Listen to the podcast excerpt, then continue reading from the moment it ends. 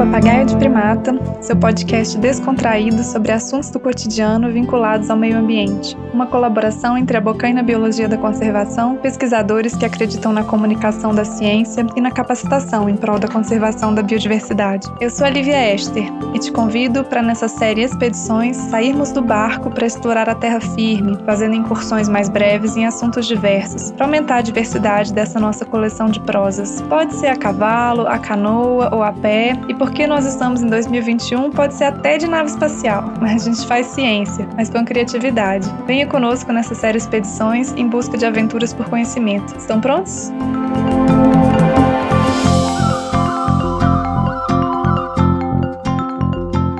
Papagaio de primata.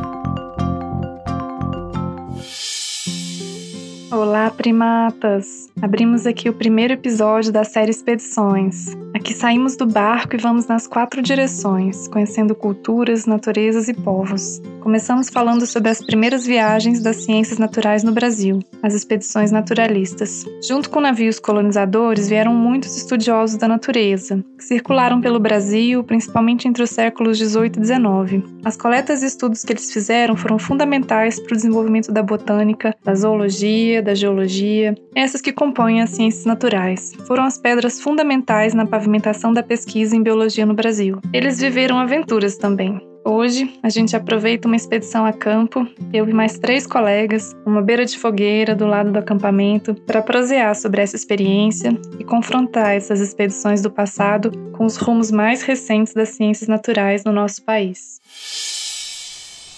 Estamos em 1818, caminhando já há semanas, a pé, com apoio das mulas. Nossa expedição deixou o porto do Rio de Janeiro em setembro do ano passado. Seguimos pelo caminho do ouro em direção ao sertão, à Vila Rica e à província diamantífera. As memórias do dia anterior, no interior da floresta tropical, ainda avassalam a minha memória. Um misto de excitação, suor e medo. As árvores, ora são altivas, ora opressoras, cheias de plantas pendentes, epífitas, orquídeas, bromélias, samambaias e os animais, percebemos, mas não vemos. E outros tantos que não percebemos, mas imaginamos.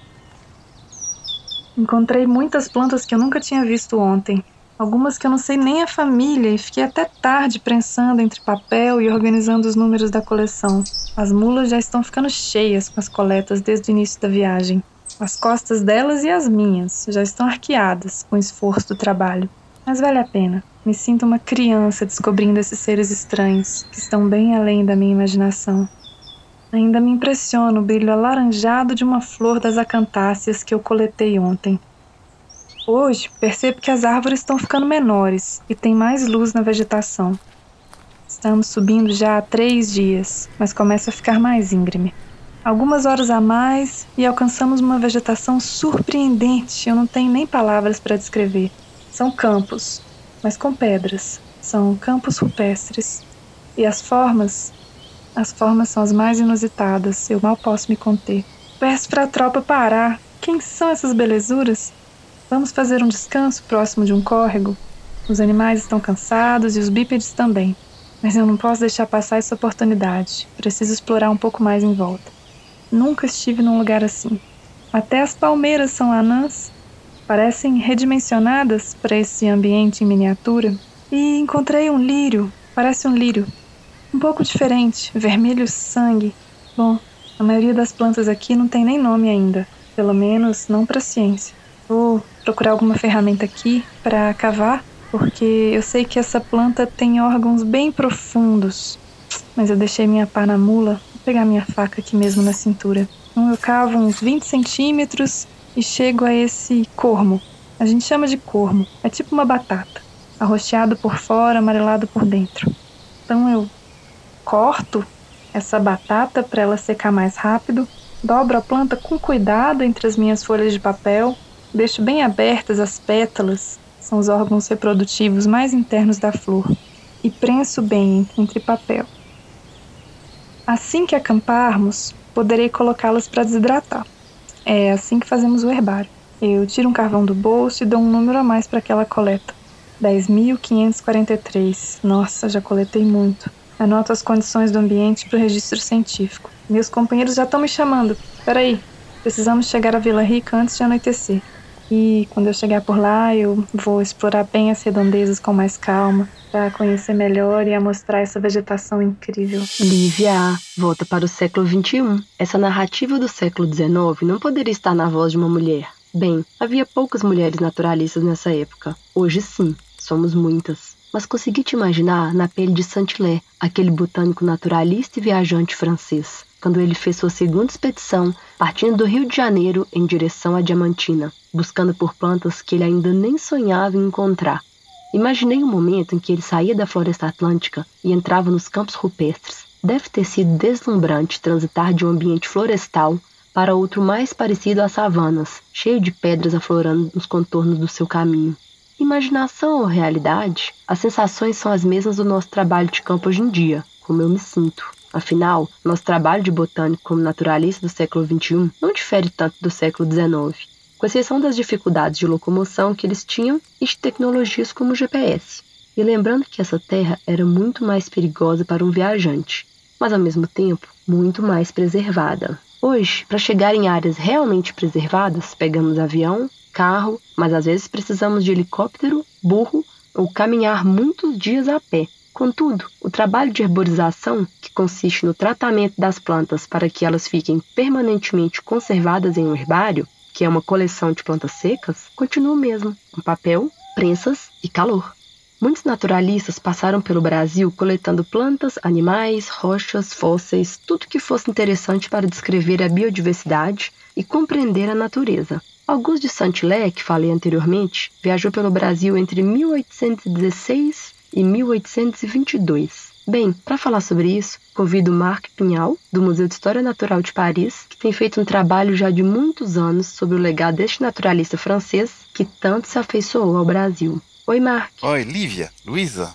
Minhas saudações da França aos todos primatas. Vamos falar um pouco de história. A memória de Auguste Saint-Hilaire é viva no Brasil, enquanto que na França ela é um pouco esquecida mas isso é bastante normal, pois seu principal trabalho foi descrever o Brasil, descrevendo não apenas as plantas, mas também os animais, a geografia, as pessoas, a organização social do país. Saint-Hilaire é, portanto, também amado pelos historiadores. Mas Saint-Hilaire permanece como botânico. O resto é como um presente extra que sua curiosidade deu ao mundo. Mas por que Saint-Hilaire foi para o Brasil?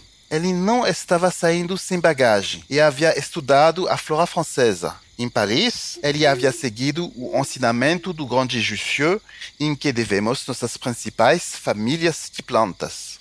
Também ele obedeceu ao método preciso e ordenado do botânico suíço Augustin de Candolle, um plano de trabalho que se adaptava tão bem a seu temperamento meticuloso. A flora da Europa havia sido estudada por muitos anos, e embora grandes descobertas tenham sido feitas no século XIX, o mundo tropical era mais atraente. Os grandes Humboldt e Bonpland trouxeram da América Equatorial uma das primeiras descrições científicas, montando um espírito universalista em qual Saint-Hilaire era sensível. Não podemos também esquecer o naturalista Alexandre Rodrigues Ferreira, um Humboldt brasileiro.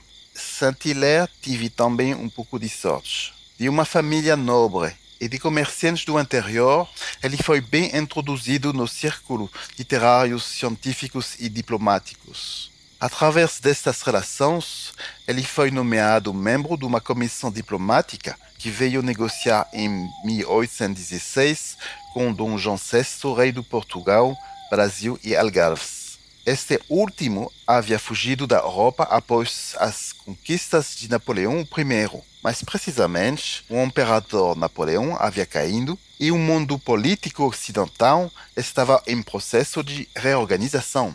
Saint-Hilaire permaneceu quase cinco anos e viajou pelo país visitando sete estados brasileiros: Rio de Janeiro, Minas Gerais, Goiás, São Paulo, Paraná, Santa Catarina e Rio Grande do Sul. Ele também visitou o Uruguai. As autoridades o deixaram livre para visitar tudo, exceto a província de Mato Grosso. Ele descobriu milhares de espécies e começou a escrever a Flora Brasilia Meridionalis. Um trabalho que sua saúde não lhe permitiu terminar e que antecipa a monumental Flora Brasiliensis de Spix e Márcios. Os novos séculos completam que os antigos começaram, e cada geração traz sua própria contribuição para a construção coletiva. Mas uma coisa é certa, a base é sólida. Eu estava lá divagando como é que devia ser ser naturalista no século XIX. Aí a Luísa vem e me chama para voltar para o presente. Depois o Mark me leva para o passado outra vez, contando as aventuras do Saint-Hilaire. Precisa sempre desse resgate histórico mesmo. O que sabemos da nossa biodiversidade brasileira iniciou-se com esses naturalistas, o Saint-Hilaire e muitos outros. Por exemplo, Humboldt, Bonpland, Spix e Martius, Riedel, a maioria europeu, quase todos do século masculino. As amostras científicas que esses naturalistas coletaram foram a base para a construção de uma obra grandiosa, a Flora Brasiliensis, realizada entre 1840 e 1906. Ela foi editada por alemães e austríacos e é a obra mais completa realizada sobre a flora do Brasil até esse ano de 2021. Nessa obra foram catalogadas 22.767 espécies de plantas, todas descritas e muitas com belas ilustrações em nanquim, algumas até aquarela. Ao longo de todo o século XX, com a continuidade da pesquisa em botânica, novas espécies foram descritas. E principalmente a consolidação das universidades brasileiras foi muito importante, especialmente na segunda metade do século XX. Isso se somou investimentos em pesquisa, principalmente a partir do ano 2000. Um aumento expressivo das pós-graduações, com a formação de muitos mestres e doutores, formou uma geração nova de taxonomistas botânicos, brasileiros e brasileiras. Mas, peraí, o que é um taxonomista mesmo, né? É como se fôssemos, eu sou taxonomista, os naturalistas atuais, que continuam a se ocupar em descrever as espécies novas, definir e nomear os grupos de organismos e classificá-los. Então, por exemplo, a espécie da mandioca, né, se chama Manihô esculenta, é o nome científico. Então, como que é essa espécie? Como que ela se diferencia das outras mandiocas nativas, digamos assim, que não são comestíveis, né? É, onde que ela ocorre, como que ela evoluiu? Tudo isso é resultado do trabalho do taxonomista. A gente precisa da natureza organizada para poder falar sobre ela e fazer pesquisas mais avançadas.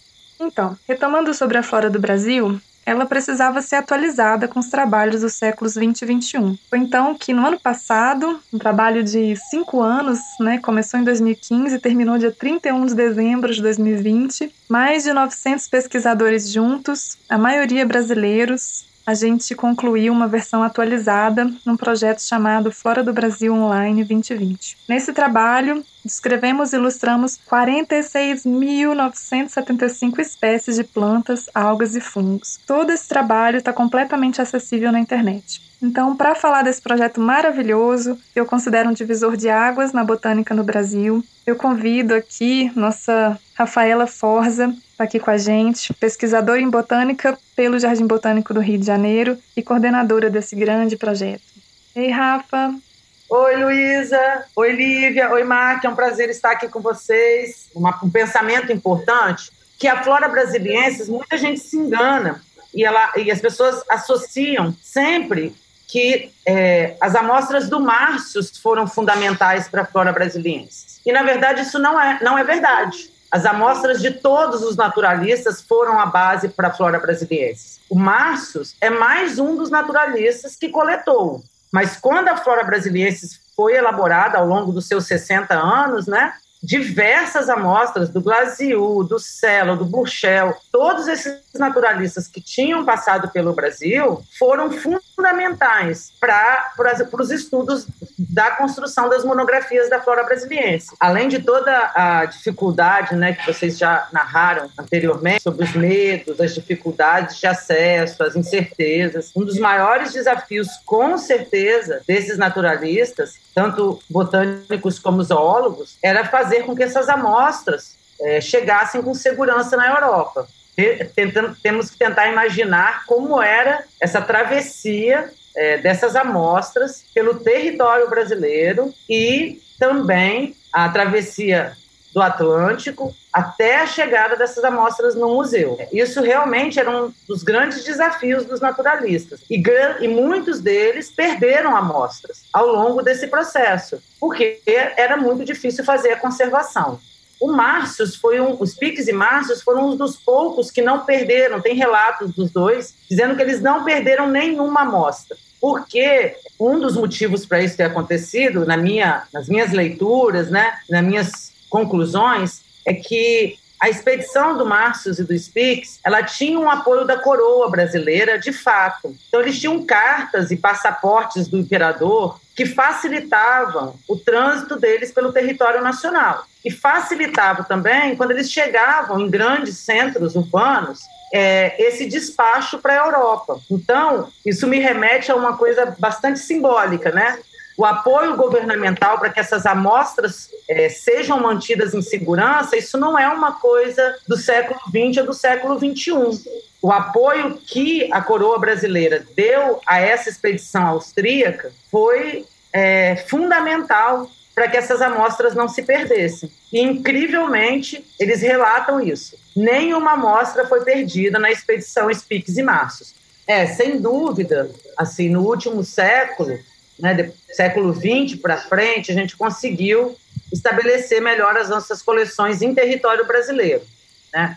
Eu acho sempre importante a gente falar que as coleções mais antigas desses naturalistas, elas estão na Europa porque era um momento histórico, né? Eu não gosto quando as pessoas acham que isso foi filiado do Brasil, por exemplo. Isso é um sentimento que eu não tenho.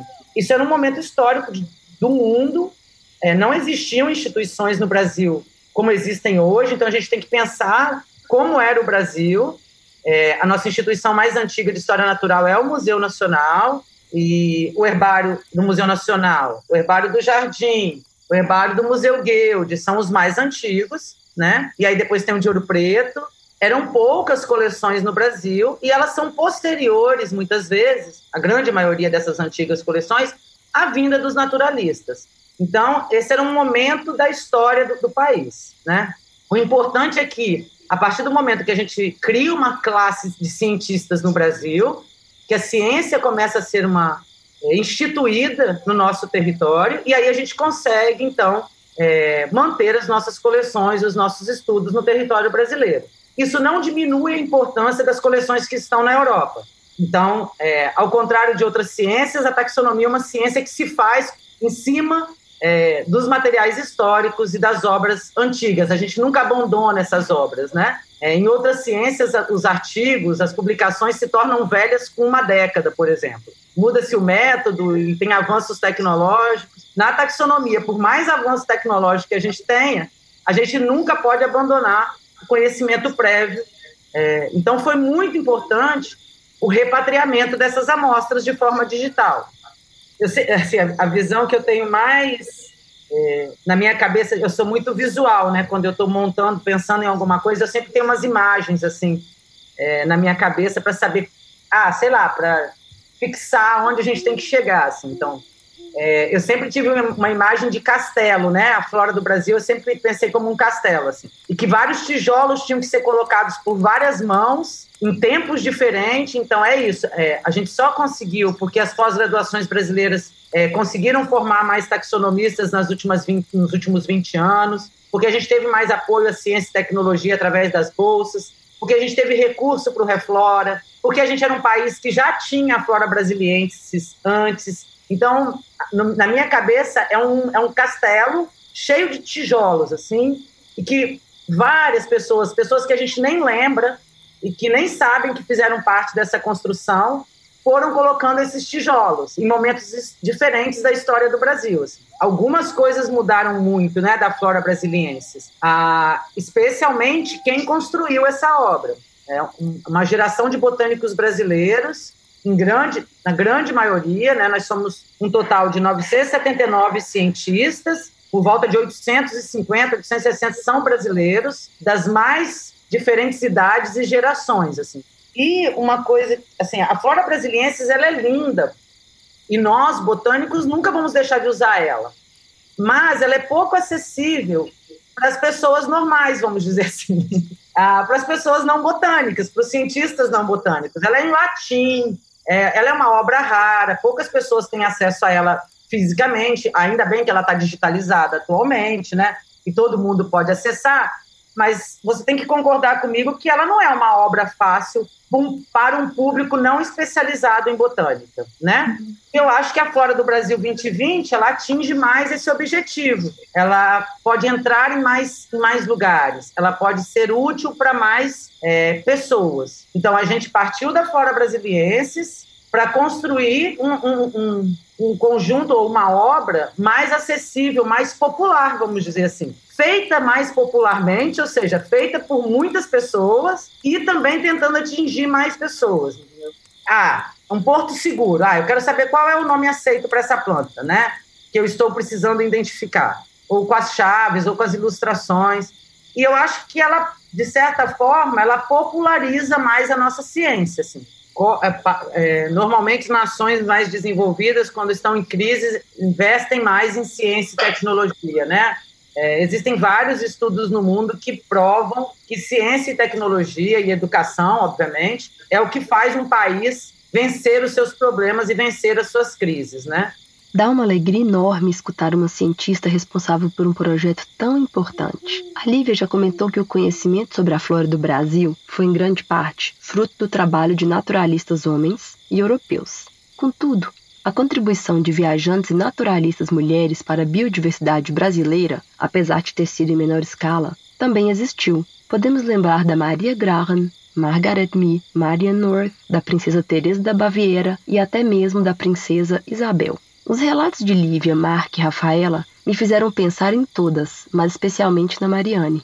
Talvez porque recentemente li um livro sobre sua vida. Marian North foi uma visitante naturalista inglesa que, ao invés de focar em conquistas sociais e aspirar a ser dona de casa, viajou o mundo, percorrendo todos os continentes, menos a Antártica, com uma independência obstinada, descobrindo e registrando em suas pinturas plantas, animais e paisagens. Foi no final do século XIX que Mariane chegou ao Brasil. Inicialmente, seu navio desembarcou no Rio de Janeiro, como era de costume. Ela ficou impressionada com a vista da Baía de Guanabara, que considerou como a vista marítima mais bonita do mundo, e com os pães de açúcar que rodeavam a cidade, ela se encantou também. Diariamente, ela visitou o Jardim Botânico do Rio de Janeiro, que considerou um deleite sem fim. A famosa Avenida das Palmeiras Imperiais foi registrada em grande estilo em uma de suas pinturas. Mariane aceitou também o convite de passar um tempo em Minas Gerais, com uma família da região.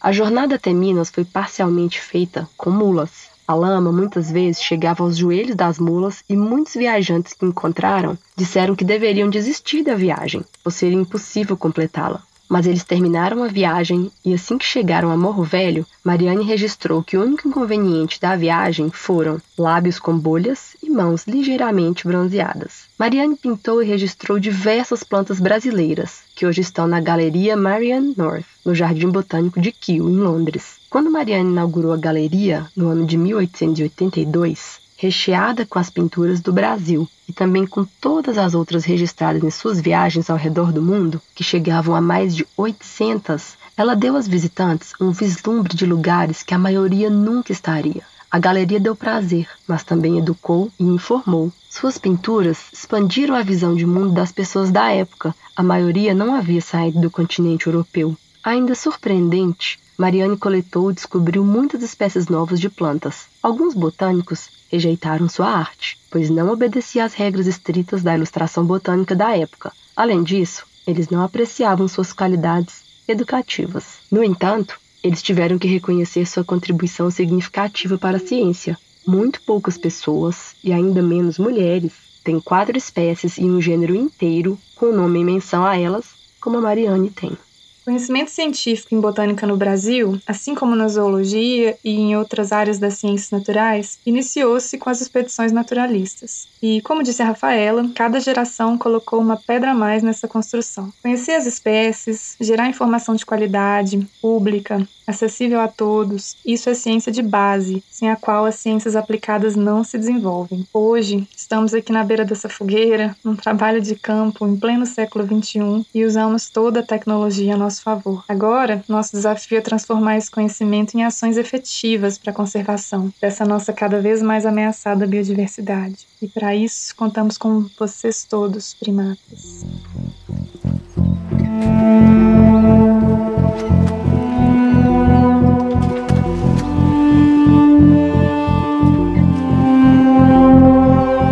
Agradecemos aos nossos convidados especiais de hoje, Marc Pinhal, pesquisador do Museu de História Natural de Paris, na França, e Rafaela Forza, pesquisadora do Jardim Botânico do Rio de Janeiro.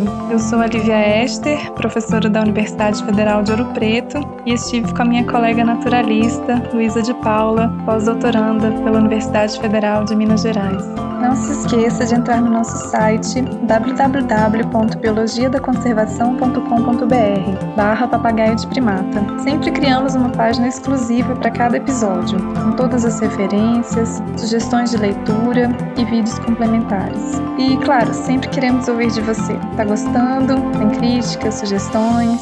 Manda um e-mail pra gente no papagaio de primata, arroba biologiadaconservação.com.br ou deixa seu comentário diretamente na página do episódio. O podcast Papagaio de Primata é organizado pela Bocaina Biologia da Conservação em parceria com pesquisadores que acreditam na comunicação da ciência e na capacitação em prol da conservação da biodiversidade.